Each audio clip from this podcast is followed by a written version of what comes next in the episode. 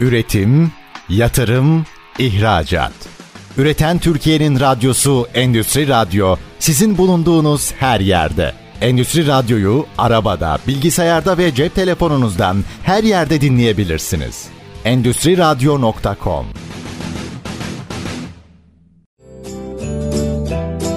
Bahar Yıldırım'ın hazırlayıp sunduğu Bahar'la İş Dünyası programı başlıyor.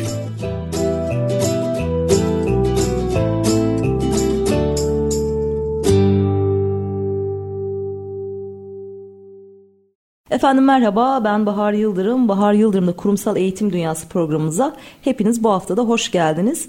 Her hafta olduğu gibi bu hafta da çok değerli bir konuğumuz bizlerle birlikte. Sayın Mehmet Mercan.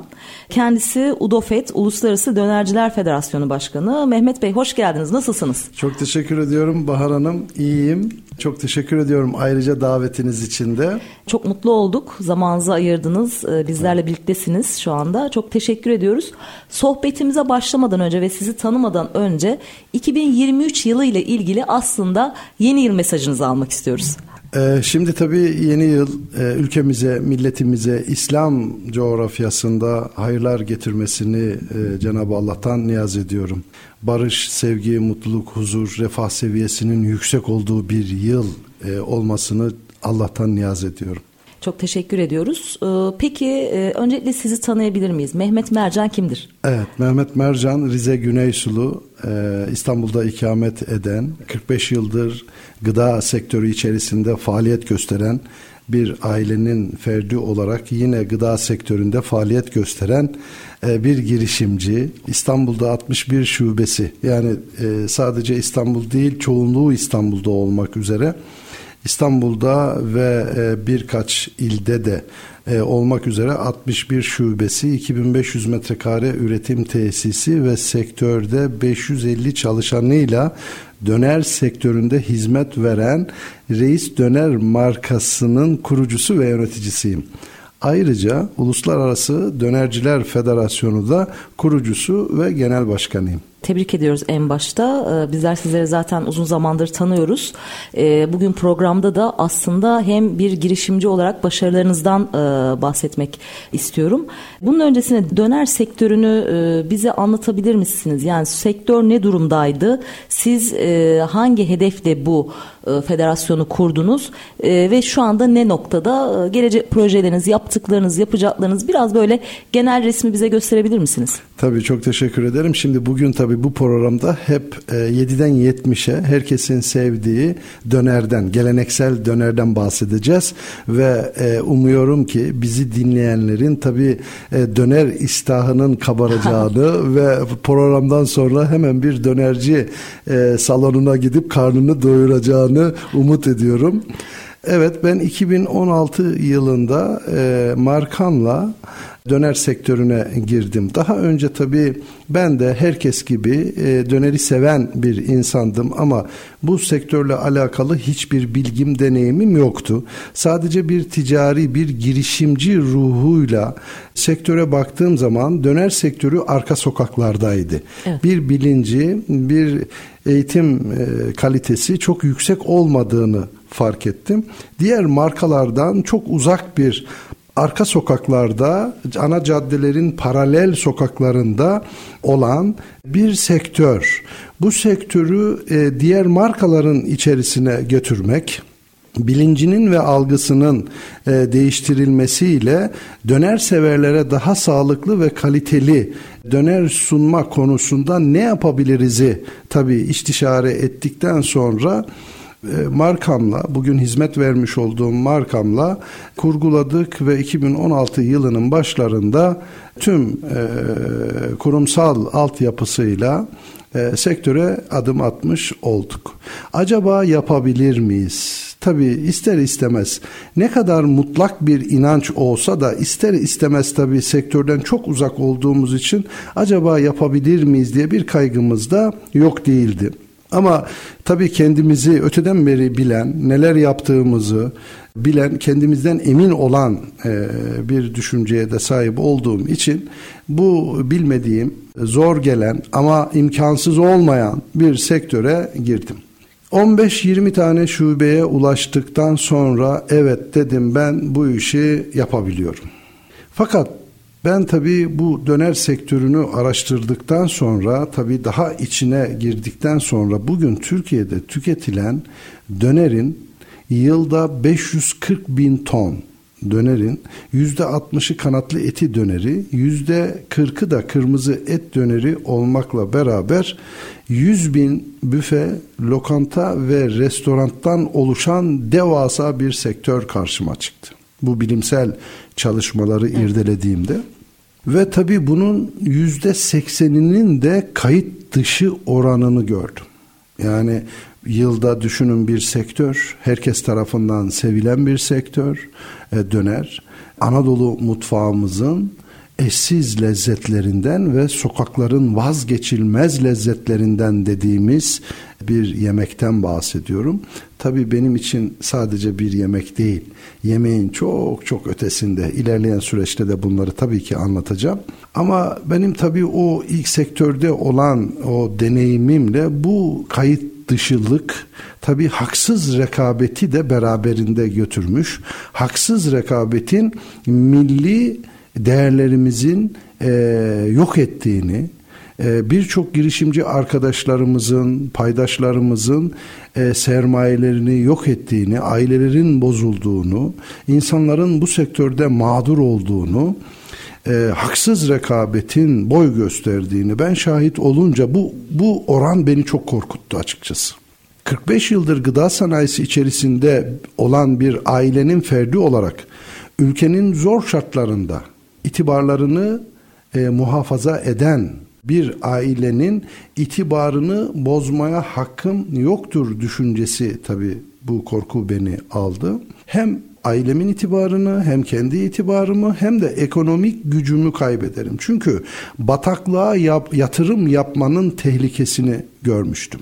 Ben bu bataklığa yatırımım yapmamam gerektiğine inandım Bahar Hanım. Ve tabii bütün yatırımımı ben e, durdurdum. Bir karar vermem gerekiyordu. Ya sektörden çıkacaktım ya sektörü düzeltmek için bir görev üstlenecektim. Biz tabii Karadeniz milleti olarak hayatımızda bu zamana kadar hiç kolay bir şeye sahip olmadık. Hep zor şeyler yani sahip olduklarımızın arkasında hep zorluklar vardır. Emek ve mutlak bir inanç vardır. Bu düşünceyle evet bugün tabii 2002 e, siyasete aslında bağlamak istemiyorum ama devlet ve millet arasındaki gönül köprülerinin inşa edildiği ya da edilmek üzere köprülerin, gönül köprülerinin atıldığı o tarihe inmek istiyorum. Tabii e, biz Anadolu insanı olarak, Karadeniz insanı olarak devletle millet arasındaki çok gönül köprülerinin olmadığı çocukluk yıllarımızı onu gördük. Yani bizim çocukluğumuzda devlet bir jandarma veyahut da mahallenin muhtarının ötesinde e, bir yapı değildi bizim çocukluğumuzda. Onun için daha ötesini e, biz tabi bilemiyorduk ve büyüklerimiz de devlet adamıyla dost olmaz nasihatleriyle ben eminim ki sizler de bu nasihatlere şahit olmuşsunuzdur. E, hep bir böyle başımızda agresif, kaşları çatık bir devlet şeyi vardı, anlayışı vardı. Ama 2002'den sonra bu anlayışın bozulduğunu, milletle devlet arasındaki gönül köprülerinin inşaatına şahit olan bir arkadaşınız olarak da evet dedim. Gün bugündür ben de aile olarak tabii ticari, istihdam ve ekonomik anlamda devletimize ve milletimize faydalı olan bir ailenin ferdi olsam da bu yetmez dedim. Benim burada gözümün gördüğü, kulağımın duyduğu ve e, ülkemizde büyük bir istihdam anlamında e, fayda e, sağlayan, ekonomik anlamda fayda sağlayan bu sektörün daha sürdürülebilir, tüketicisine daha sağlıklı ürün sunabilir ve dünya ölçeğinde markalar çıkartabilmemiz bakımından ben bu alanı üstlenmek istedim. Birçok arkadaşım tabii beni eleştirdi. Yani geleneksel bir yapının kurumsal bir yapıya dönüştürme konusunda e, çok zorluk çekeceğimi, hatta ticaret hanemi de elimden kaybedecek bir riske e, atacağımı bana söylediler ama ben kararımı vermiştim.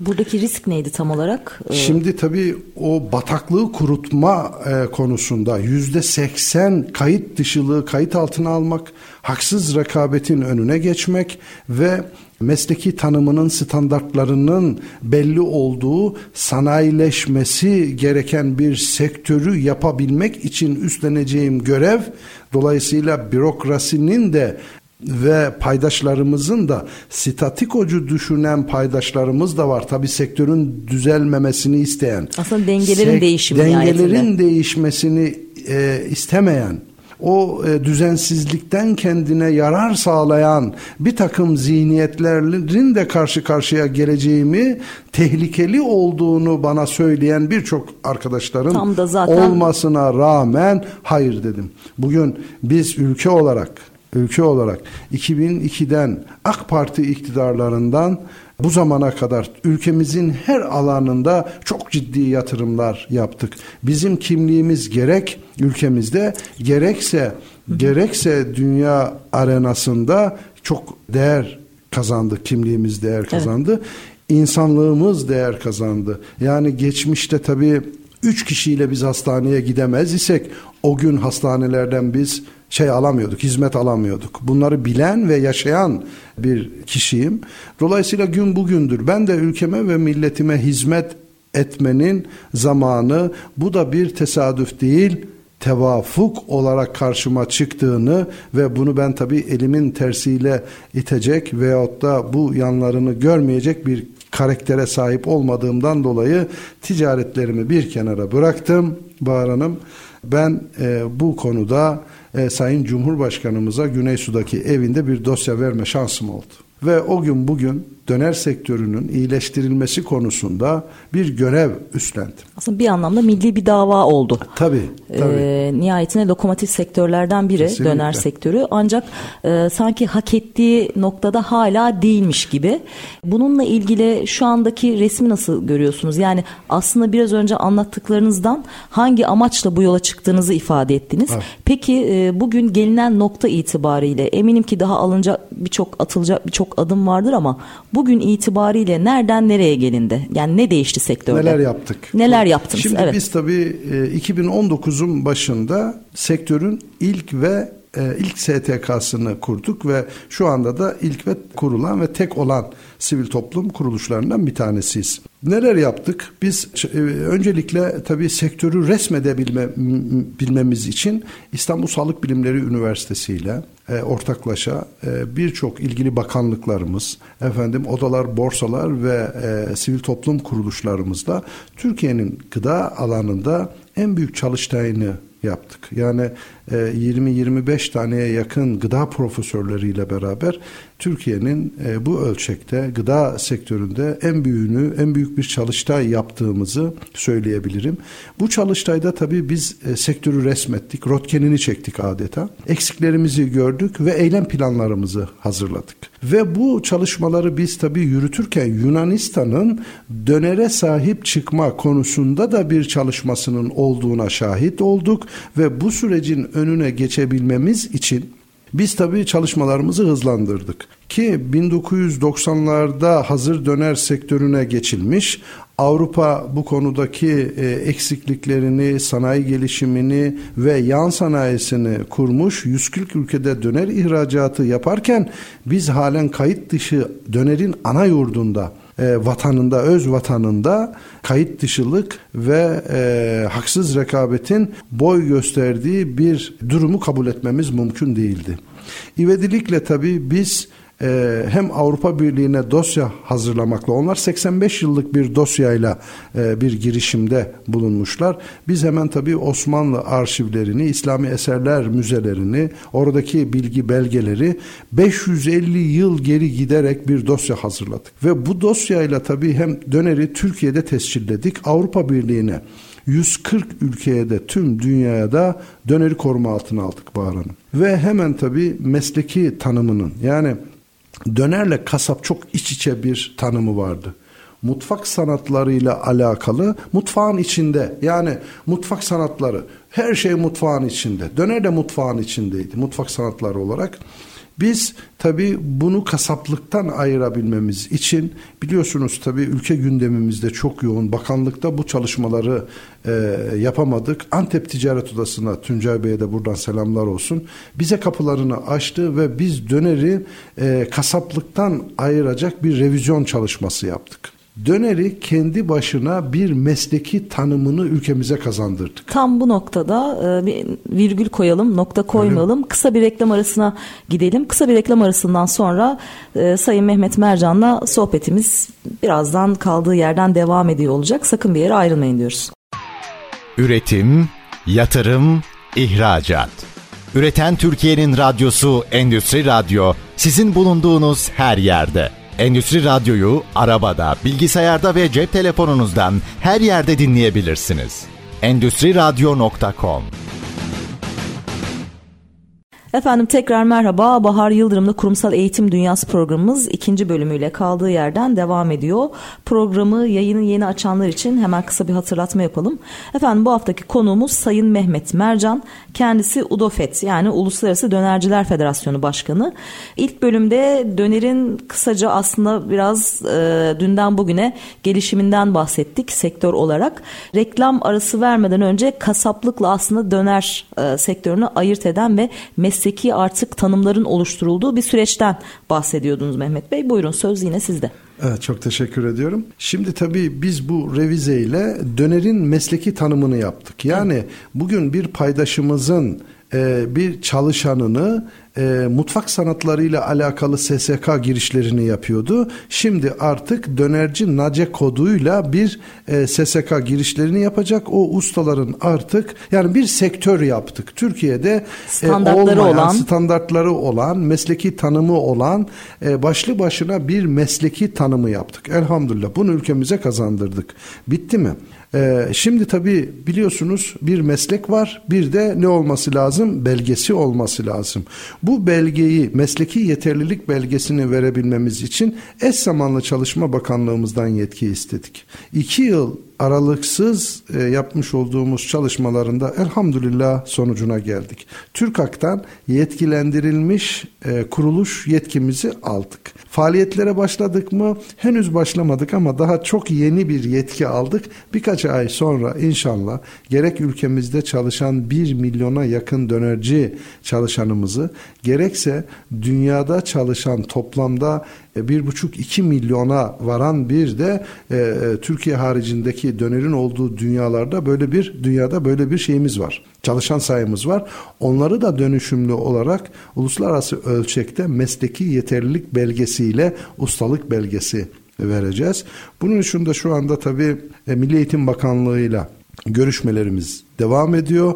İnşallah bu süreci e, mesleki alanlarını okulda yani orta okuldan sonra e, lise çağında dönercilik mesleğini seçecek. Oradan mezun olduktan sonra bizden de belgesini alacak ve sektöre nitelikli personelle o kimliğiyle giriş yapmış olacak. Çocuklarımızı da e, ne yapacağız? E, bu mesle meslek sahibi yapacağız. Niteliksiz bir sektörün nitelikli personellerden oluşmasını sağlayacağız. Bunu da hayata geçirdik elhamdülillah. Bu bence atılan en büyük adım olsa gerek. Nihayetinde e, döner ustalığı e, bir meslek haline geliyor ve işte döner kesebilen herkes artık döner ustası olamayacak. Belli eğitimlerden Tabii. geçecek, belli sınavlara girecek ve nihayetinde MYK tarafından onaylı bir belgeyle aslında bu mesleğe sahip olmuş sahip olacak. olacak. Ve böylece sektör e, biraz önce de belirttiğiniz gibi aslında daha nitelikli hale geliyor Şimdi olacak. Şimdi bütün bunların için yapıyoruz. Bütün evet. bunları e, yatırımcılarımızın haksız rekabette milli değerlerini e, yok etmemesi, me, sektörün sürdürülebilirliğini ve döner bizim için bir ödül. Bu toprakların lezzeti, Anadolu mutfağımızın eşsiz lezzetlerinden ve 7'den 70'e herkesin severek tükettiği bir lezzet. Bugün tabii hem de döner severlere sağlıklı bir ürün sunma konusunda atılan en büyük adımlardan bir tanesidir. Bugün her önüne geçen ne yapıyordu? Bir kenarda bir köşede bir dükkan kiralayıp bir doğalgaz ocağı e, suyu lavabası olmayan, standartları, mesleki tanımı olmayan herkes bu e, işi yapabiliyordu. işi yapabiliyordu. Artık bunu yapamayacak. Avrupa normlarında taşıyoruz. Avrupa normlarında taşıyoruz derken gıda güvenliğini öngörecek, toplum sağlığına hizmet edecek, yatırımcısına ve tüketicisine ve ülkemize kazandıracak bir sektör inşa etme gayreti içerisindeyiz. Bugün tabi döner sadece bir yemek değildir. Döner bugün 140 ülkede ülkemizi temsil eden, gururla temsil eden bayrak bir ürünümüzdür. Ve ayrıca ne yaptık Bahar Hanım? Evet. Döner tabii Kültür Bakanlığımızla eş zamanlı e, girmiş olduğumuz, e, yürüttüğümüz bu çalışmalarda somut olmayan kültür miras ulusal envanterine kaydını yaptırdık. Döner bugün ülkemizde kültür miras değerimiz arasında e, yerini almış. Ve şimdi inşallah yakın zamanda UNESCO'ya başvurusunu yaparak ona hazırlanıyoruz şu anda bakanlıkla. UNESCO'ya hazırlığımızı yapıyoruz. İnşallah çok yakın zamanda da dünya mirasları arasında yerini alacak. Dönerin tabi Avrupa'da döner satış noktalarıyla döner üretim noktaları birbirinden ayrılmış. Almanya'da 470 tane, Avrupa'nın tamamında bine yakın döner üretim tesisleriyle 140 ülkede döner ihracatı yapılıyor ve ihracat rakamları 40 milyar euro. Biz Türkiye'de dönerin ana yurdunda ne kadar ihracat rakamımız var sorsanız ben yok derim. Çünkü Türkiye'de biz sanayileşememişiz. Biz parakende tarafından sektörümüz büyümüş, döner severler tarafından da sektör ayakta kalmış ve tüm ilimizde, ilçelerimizde halka halka gelişmiş hatta mahallelere kadar büfe, lokanta noktalarımız var, parakende satış noktalarımız var. Biz tabii Avrupa normlarında e, bir standart getirdik. Bu standartla İnşallah tüketicilerimize daha sağlıklı ürün sunarken paydaşlarımızı da yatırımcılarımızı da bu alanda korumuş olacağız. Onların kazanımlarını daha da artıracağız ve kayıt dışı olan böylesine koskoca bir sektörü de ekonomimizin dişlilerine can suyu olacağına canı gönülden inanıyorum ve bu adım bu alanda e, bütün yönetimimizle, paydaşlarımızla, tüm gayretimizle bu alanı ilmik ilmik döşüyoruz. Ülkemize sadece bir döner sektörünü değil, beraberinde tabii kasaplığı da aslında çünkü kasaplık dönerlik iç içe girmişti. Bunları ayırarak ne yaptık? Kas, kasaplığı da aynı standartlara getirip e, mesleki tanımlarını yapıp hem kasaplık sektöründe olan esnaf arkadaşlarımıza hem de ülkemize ekonomik kaybı olmadan e, çok daha güçlü bir sektör haline götüreceğiz hep beraber inşallah. Ee, inşallah diyelim. Peki e, şunu merak ediyorum. Siz arka planda aslında işin mutfağındaki o karmaşıklığı, kaosu bir anlamda toparlamaya çalışıyorken ve standartize ediyorken tüketici tarafında e, bu bilincin oluşması için e, neler yapılması gerekiyor? Yani nihayetinde yoldan geçen vatandaş artık oradaki işte e, döner ustasının belgesi olup olmadığını veya o işte büfenin veya dükkanın belli işte kalite belgelerine sahip olup olmadığını bilemeyebilir. Yani o an e, işte o kokuya kapılarak gider o döneri alır ve yer. Bu noktada tüketiciyi bilinçlendirme noktasında e, ne tür e, aksiyonlar alınacak? E, nihayetinde aslında e, iş Tabii, orada önemli. evet bu çok önemli başlıyor bir, ve bitiyor. Bu çok önemli e, bir konu. Bizim de tabii çok üzerine durduğumuz bir konu. Ben ayrıca tabii Tarım Bakanlığımızda, e, Gıda Tarım ve Orman Bakanlığımızda et ve et ürünleri komisyon üyesiyim. Dönerin tabii bir yeni bir tebliğini orada e, çalışıyoruz üzerine. İnşallah bu tebliğ de bittikten sonra e, bunu yayınlayacağız. Yayınladıktan sonra bu standartlar olacak. Zaten gıdanın izlenebilirliği yani çiftlikten çatala kadar ki tüm süreçlerin kayıt altına alınması ve bizim de tabii bir denetim yetkimiz var. Artık döner e, geleneksel ürün adıyla tescillenmiş olduğu için biz de iç denetimlerimizi yapıyor olacağız.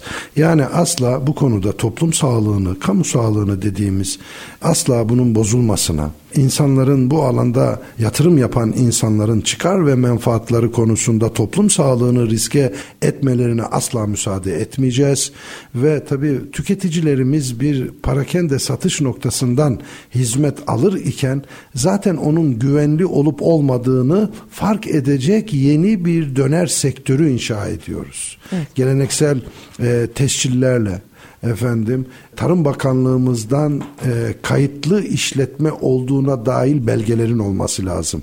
Bugün şimdi tabii öyle bir düzen olmadığı için Tarım Bakanlığımızın denetim e, personelleri bir parakende işletmesine gittiği zaman bu döneri nerede yaptın senin bir imalat iznin var mı sorusunu sormuyordu. Sormuyordu bu zamana kadar. E, neye bakıyordu? Genel bir görsel temizliğine bakıyordu. Onun haricinde ya e, o senin anki dükkandaki temizlik aslında o, anki, o etin evet, nereden nereden geldiği... geldiğini, son kullanma STK şeyinin son kullanma tarihinin ne olduğunu, e, burada imalat e, yapma senin yetkin var mı bunları sormuyordu. Tamamen görsel bir denetimle ve dönerin de tabi döner ocağındaki çiğ etin yani pişmemiş çiğ etin e, etten numune alınmıyordu. Çünkü onun döner tanımı yoktu.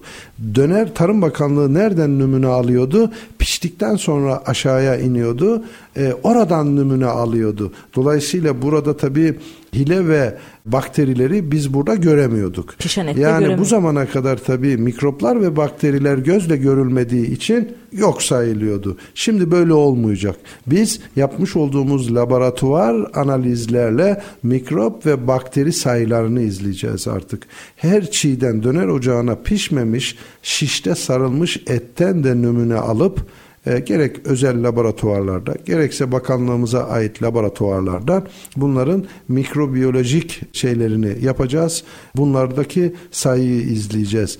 Eğer burada tabii gıda güvenliğini riske edecek bir oluşum var ise ivedilikle e, önlemimizi alacağız. Yani yeniden bir döner sektörü inşa ediliyor. Geçen yılki geçen yılki döner konusunda Türk Patent ve e, Kurumu'na başvuru sayımız 4850. Yani biz tabii federasyon olarak, Uluslararası Döner Federasyonu olarak bu denli çalışmalarımızı yürütürken arka planda bizi takip eden e, girişimciler de yerini almak için markasını tescilleme konusunda da çok ciddi çalışmalar yürüttüğünü resmi e, verilerle bunları da görebiliyoruz. Bu da bizi çok heyecanlandırıyor ve mutlu ediyor. E, nihayetinde ifade ettiğiniz gibi artık işin hikayesinin ölçülebilir e, noktaya taşınmasıyla birlikte yönetilebilir hale gelmesinden bahsediyorsunuz. E, bu da gerçekten sektöre artık e, iğme kazandıracak ve e, gerçekten standartize edecek önemli adımlar. Peki bu arada ilk defa dönerle ilgili bir kitap yazıldı. Daha önce böyle bir kitap yoktu. Evet. Biraz bu kitaptan bahsedebilir misiniz? Bu kitapta ne anlatılıyor? Şimdi tabii e, gerek Türkiye'de gerekse dönerin olduğu tüm dünyada e, çalışmalarımızı imkanlarımızın dahilinde tabii yaptık. Elimizde de çok ciddi bilgiler, dokümanlar oldu. E, dönerin tabii e, Türkiye'de bir kaynak eseri yoktu. Biz de öteden beri yapmış olduğumuz bu çalışmaları, e, birikimleri bir kaynak esere dönüştürme konusunda bir karar aldık. E, Allah sağlık versin. Biraz sağlığı e, bozuldu. İrfan Söyler araştırmacı gazeteci ile beraber. E, dönerin tabii döner hakkında her şey adlı kitabımızı e, çıkarttık. E, sektörün ilk kaynak eseri gerek Türkiye'de gerekse dünyadaki dönerin durumunu ele alan bir kaynak eser oldu. Dediğimiz gibi Uluslararası Döner Federasyonu gerek Türkiye'de dönerin ana yurdunda gerekse dönerin olduğu tüm dünyada haklarına sahip çıkmak e, ve eksiklerini gidermek. Devletimizin ve milletimizin âli menfaatları doğrultusunda kurulmuş e, sektöründe çalışma yürüten ve ilk e, yetki almış, ilk kurulmuş bir sivil toplum kuruluşuyuz. Türkiye'de ne kadarız? Ne kadar çalışanı temsil ediyoruz? Ne kadar parakende ve üretim e, yapan kişileriz? Dünyada e, yan sanayisi hariç olmakla beraber dünyada 100 milyar dolarlık bir sektörüz dünyada. Türkiye'de yılda 540 bin ton tüketilen yaklaşık 200 milyarlık bir sektörüz. 100 bin büfe, lokanta ve restorantan oluşan e, bir e, üye iş yerimiz var ve bu üye iş yerlerimizde de çalışan 1 milyona yakın ustasıyla, yardımcısıyla, garsonuyla, e, motokuryesiyle beraber çalışan 1 milyona yakın da çalışanı temsil eden bir sivil toplum kuruluşuyuz. Tam bu noktada tekrar bir kısa reklam arası verelim. Efendim evet. Sayın Mehmet Mercan'la Uluslararası Dönerciler Federasyonu Başkanı ile olan e, sohbetimiz birazdan kaldığı yerden devam ediyor olacak. Sakın bir yere ayrılmayın diyoruz. Üretim, yatırım, ihracat. Üreten Türkiye'nin radyosu Endüstri Radyo sizin bulunduğunuz her yerde. Endüstri Radyo'yu arabada, bilgisayarda ve cep telefonunuzdan her yerde dinleyebilirsiniz endüstriradyo.com Efendim tekrar merhaba. Bahar Yıldırım'la Kurumsal Eğitim Dünyası programımızın 3. bölümüyle yani son bölümüyle tekrar karşınızdayız. Bu haftaki konuğumuz Sayın Mehmet Mercan. Kendisi UDOFET Uluslararası Dönerciler Federasyonu Başkanı. Mehmet Bey şu ana kadar aslında dönerle ilgili dünden bugüne gelinen e, noktadan bahsettik ve sizin bu sektöre olan katkılarınızdan bahsettik. E, peki bundan sonra yani bir 5 yıl sonra bir 10 yıl sonra sektör e, nereye gidiyor, nereye gelecek? Buradaki öngörüleriniz nelerdir? Evet şimdi bu konuda tabii Avrupa'da e, şöyle bir deyim var onu söyleyeyim söylemek isterim. Şimdi tabii Avrupa'da bir kere döner yemeyen yok. Bak döner e, sevmeyen yok demiyorum. Döner yemeyen yok. Orada böyle tabii boylu postlu güzel yüzü güzel olan insanlara siz döneri çok mu seviyorsunuz e, esprisi yapılır. Ve e, denilir ki Avrupa futbolcuları niçin köşe vuruşu yapamaz? Sorusunun karşılığı da çünkü derler e, Türkler hep köşeleri dönerci yaptığı için Avrupa futbolcuları köşe vuruşu yapamıyor. Böyle bir de espri var. Böyle bir de espri var. Yani döner gerçekten bizim tabi atalarımızdan bize kalan Allahu Teala'nın bize vermiş olduğu bir nimet. Türkler de e, bunu tüm dünyaya e, götüren, sunan, ikram eden biz e, Türkler olarak bunu tüm dünya ikram ettik. Şimdi bizim tabi Uluslararası Döner Federasyonu olarak bataklık dedik başta çünkü haksız rekabetin boy gösterdiği milli değerlerimize yakıp yıktığı bir sektörü e, aldık mutlak bir inançla. Nereye taşıyoruz? Kırsal kalkınmaya, ekonomik bir kazanımı olan istihdamıyla, ekonomisiyle, sanayisiyle e, ve ulusal ölçekte markasıyla bir sanayiye dönüştürme, dönüşme, dönüştürme konusunda bir gayret gösteriyoruz. Hayallerimiz, ideallerimiz bu yönde. Sanayileşen, standartları ve mesleki tanımı olmayan bir sektörün zaten e, uluslararası ölçekte bir marka çıkartamayacağını ve ülkesinde de başarılı olamayacağını hepimiz tabii takdir ederiz ki bu böyle.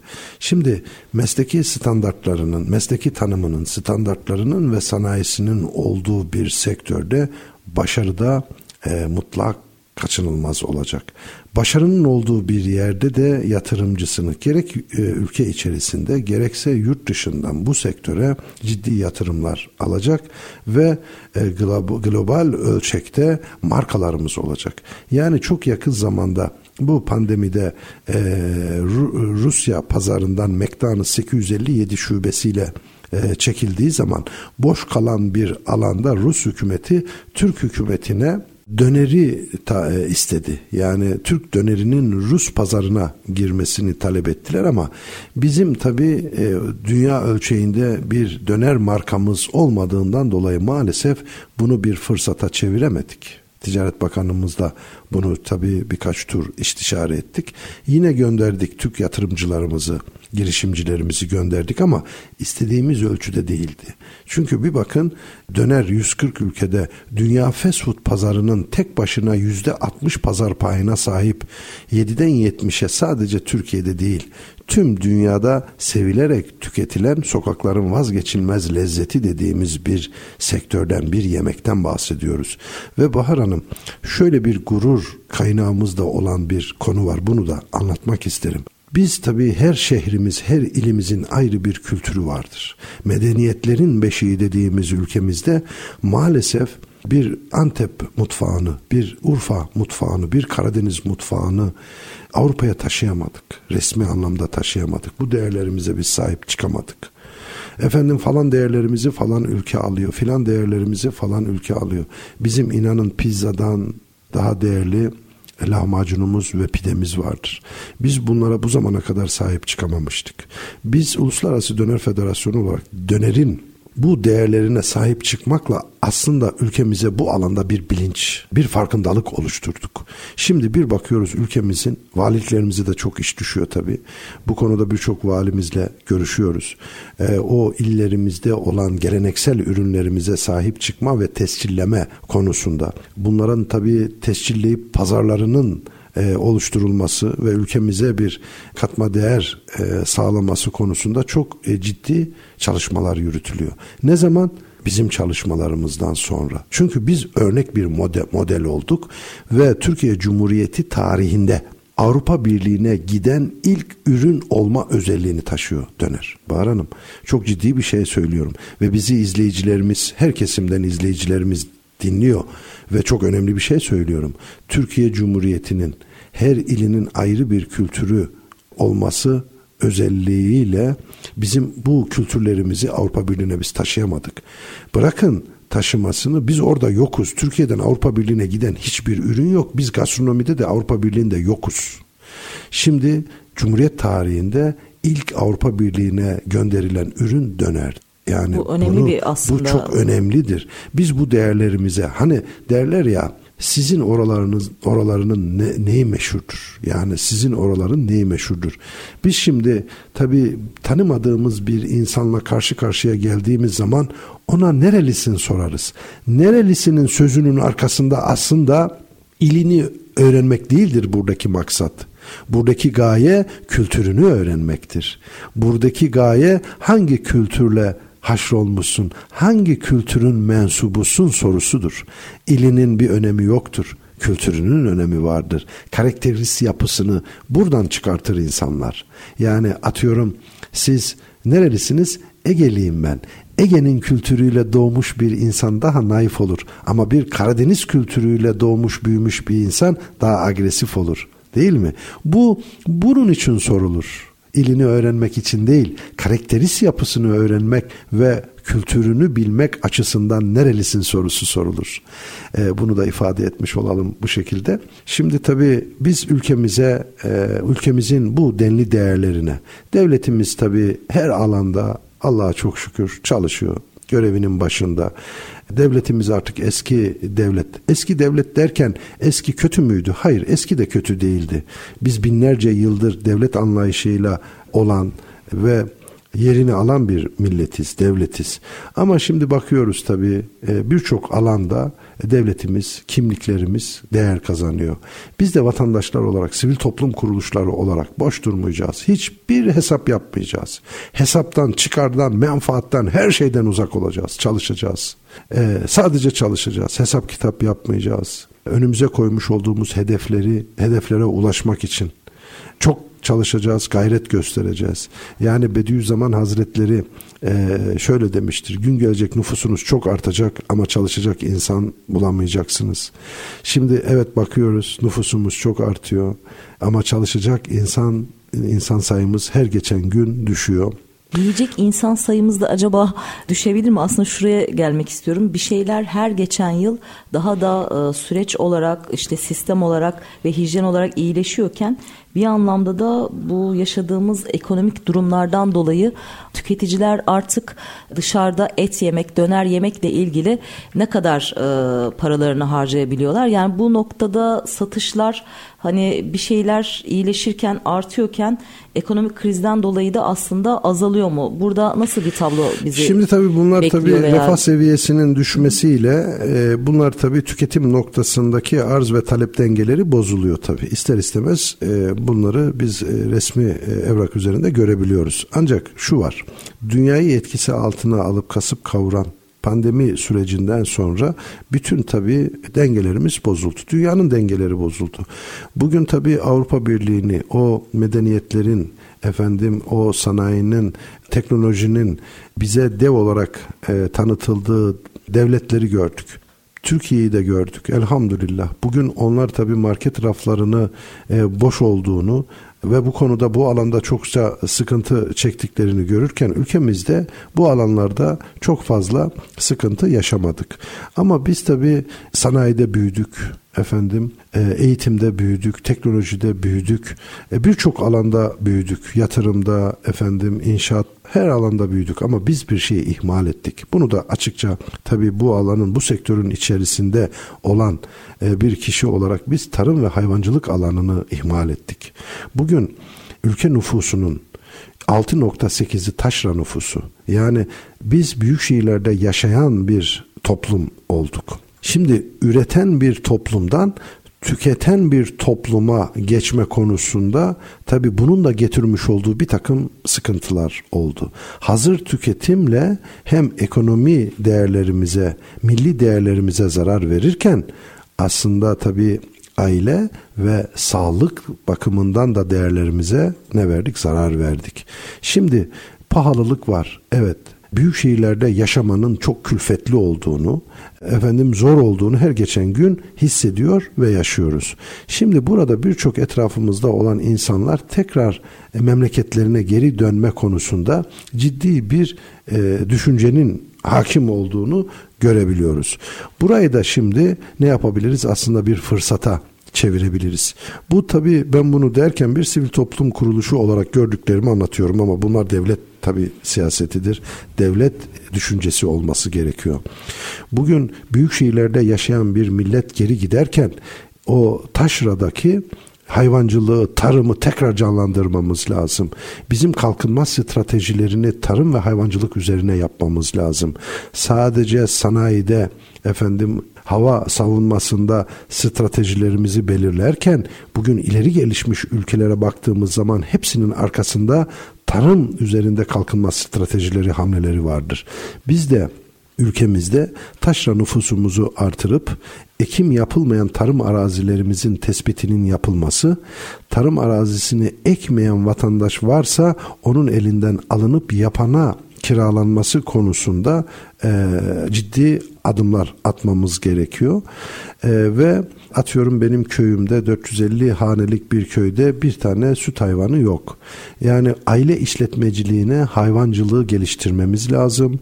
Taşra nüfusumuzu artırmamız lazım. Bugün tabii çiftçi sayımız 500 bin. Çiftçi ortalama yaşımız 57. E, yani Taşra'da 57 yaşında dede olmuş bir insan tarım ve hayvancılık yapacak, büyük şehirlerde torun yiyecek. Böyle bir anlayışı kabul etmemiz mümkün değildir. Çiftçi bu milletin efendisidir. Mahsulüne para yani çiftçi tarlada o güneşin altında e, efendim mahsulünü e, yaparken alın terinin karşılığını o mahsul üzerinden alması gerekiyor. O e, efendim ne yapıyorlar?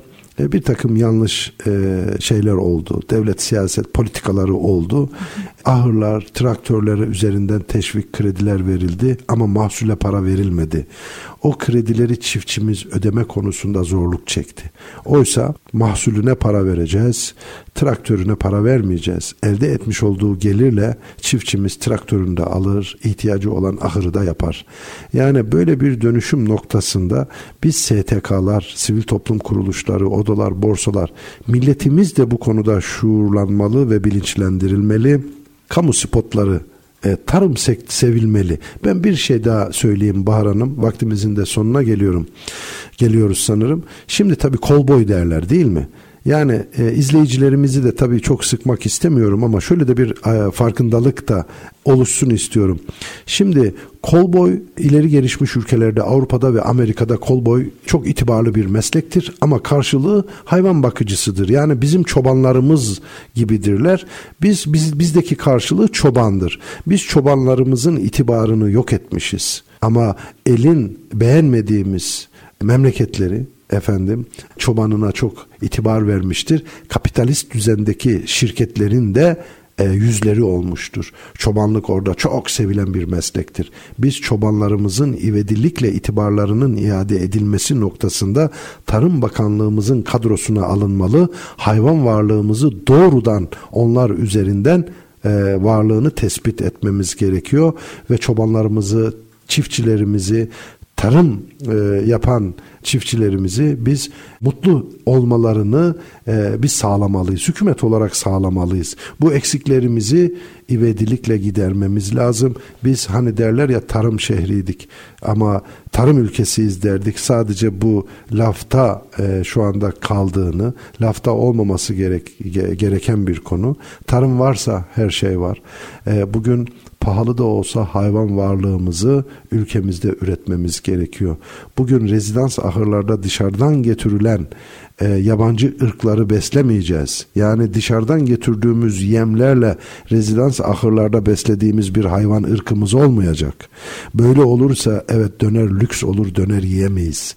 Döner bugün tabi maalesef lükse doğru her kesim tarafından her kesimin yiyeceği olan bir döner maalesef artık her kesimin yiyemeyeceği bir lüks e, yiyecek haline geliyor.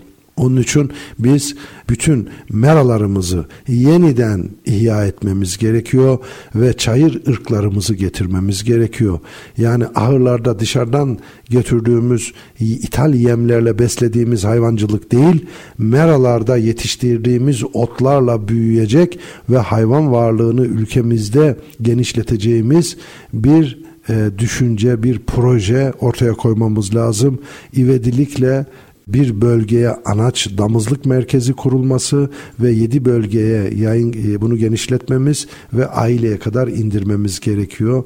Yani bu tarım tabii tarım ve hayvancılık başlı başına üzerine durulması iyi bir iç güvenlik meselesi gibi ele almamız gereken bir meseledir.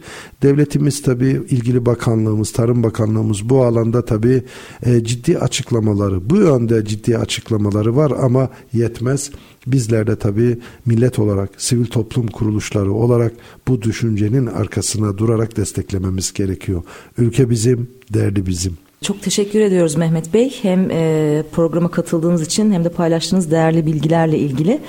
E, efendim bugün de maalesef programımızın sonuna geldik. Haftaya aynı gün ve saatte Bahar Yıldırım'la Kurumsal Eğitim Dünyası programında tekrar görüşmek üzere. Hoşçakalın diyoruz. Ve her zaman e, olduğu gibi okul hayatı biter, eğitim hayatı bitmez sözüyle de programı bitirmiş olalım. İyi akşamlar. Haftaya görüşmek üzere.